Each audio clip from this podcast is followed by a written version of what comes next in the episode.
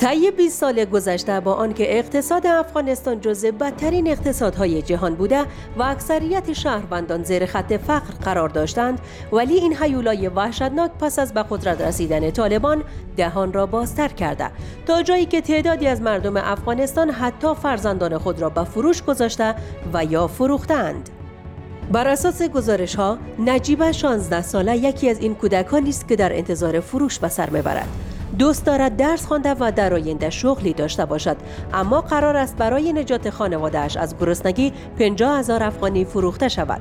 و یا هم چند روز قبل رسانه ها گزارش دادند که پروانه 9 ساله به مرد 55 ساله در بدل بیش از 200 هزار افغانی فروخته شده است. در حالی که این مرد با پروانه 46 سال تفاوت سنی دارد.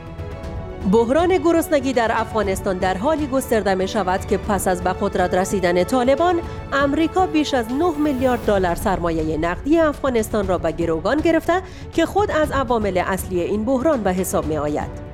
اخیرا سازمان ملل نیز هشدار داده و گفته است که 23 میلیون نفر یا 55 فیصد نفوس افغانستان با گرسنگی در فصل زمستان مواجه هستند. بر اساس ارزیابی های سازمان ملل حداقل 23 میلیون نفر یا 55 فیصد از جمعیت افغانستان تا سال آینده با بحران غذایی مواجه می شوند و این می تواند موجب بروز یک فاجعه انسانی شود. اساسا در این بحث ایالات متحده با گروگان گرفتن دارایی افغانستان طالبان را نه بلکه مردم افغانستان را ضربه می‌زند و با شکم بنوایان گرسنه در ستیز شده است.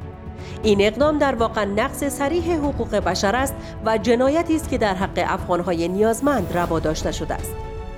بنابراین جهان نباید در برابر اقدامات خصمانه امریکا سکوت اختیار کند. برعکس به داد مردم افغانستان رسیده و از بروز یک فاجعه انسانی جلوگیری نماید. از جانبی هم طالبان که امروز خود را منادی نجات و منجی مردم می‌دانند با اقدامات سنجیده شده و خردمندانه اقتصاد افغانستان را از تزلزل و استواری سوق دهند و نگذارند افغانها تلف شده و اشغالگران به بیچارگی اینها کف پیروزی بزنند.